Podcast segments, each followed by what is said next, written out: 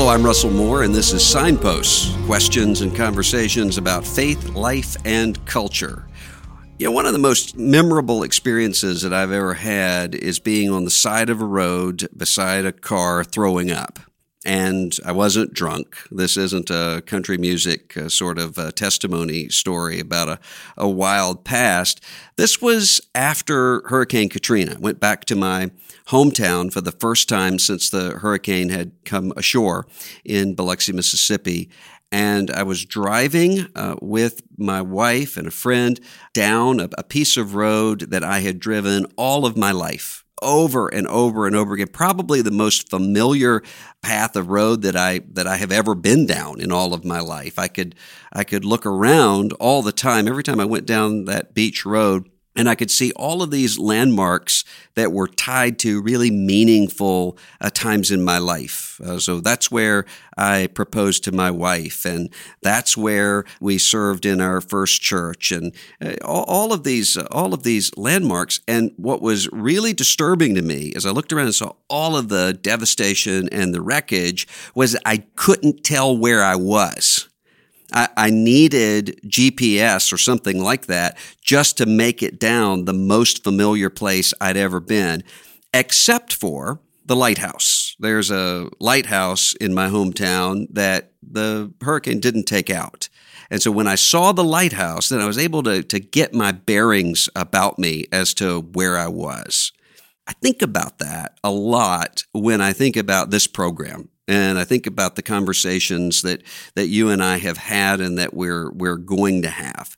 This is the relaunching, the rebirth, the reboot of uh, the signposts program. And the reason that we even have these conversations here is because of something that I come back to over and over again from the prophet Jeremiah. In Jeremiah 31 21, the word of God says this Set up signposts Make landmarks. Set your heart toward the highway, the way in which you went. Turn back, O Virgin of Israel. Turn back to these your cities. Now, why this is so important is because this is speaking to a group of people going into exile, preparing them for being away from their, their homeland in exile, but promising them a return. So earlier in that chapter, God says through Jeremiah, There is hope in your future, says the Lord, that your children shall come back to their own border. So in this passage about the future, about the newness of the new covenant, God says, Set up some markers along the road so that you can know where you are, you can know where you're going. And what's the point of it? The point of it is so that when you come back, you can find your way back. So the, the markers that you're making on the way out are the very things that often are going to lead you back on the way home. That's really why we have this conversation here. We, we look around and we look back, whether in our own lives or whether in the, the culture around us, and we look for signs of life. We, we look for these signposts that God has perhaps put uh, in our midst. And we don't look at them for their own sake. If we did that, it would just be nostalgia or it would just be noticing what's, what's taking place in the present. As Christians, that's not what we're doing. What we're doing is in everything preparing for the future. And the future is good and the future is bright. And so when we, when we look around, whether in our lives or whether in the, the church or whether in the, the larger culture and the larger world, we're remembering that God has said that he has not left himself without witness.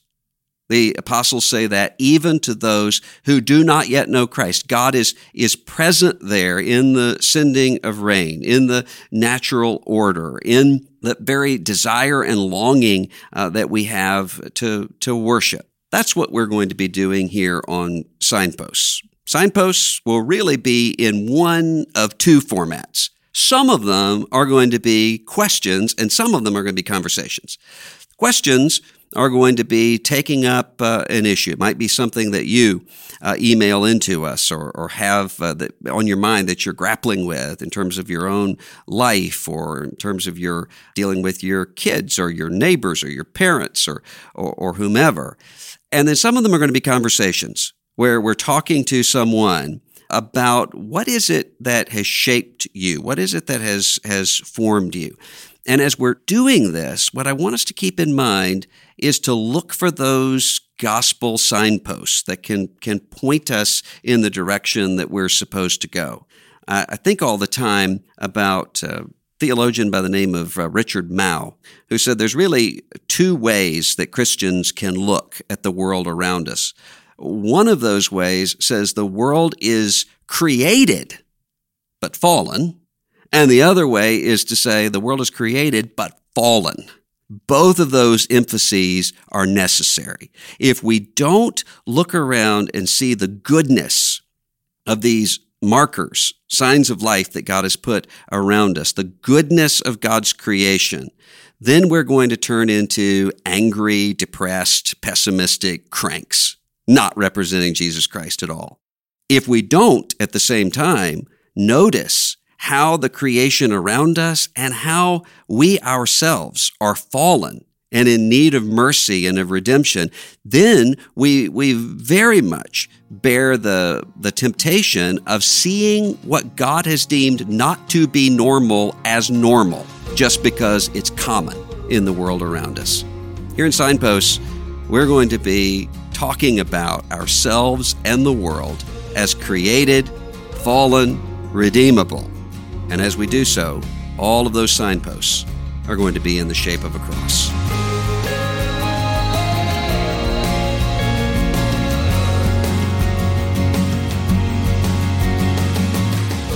This is Russell Moore.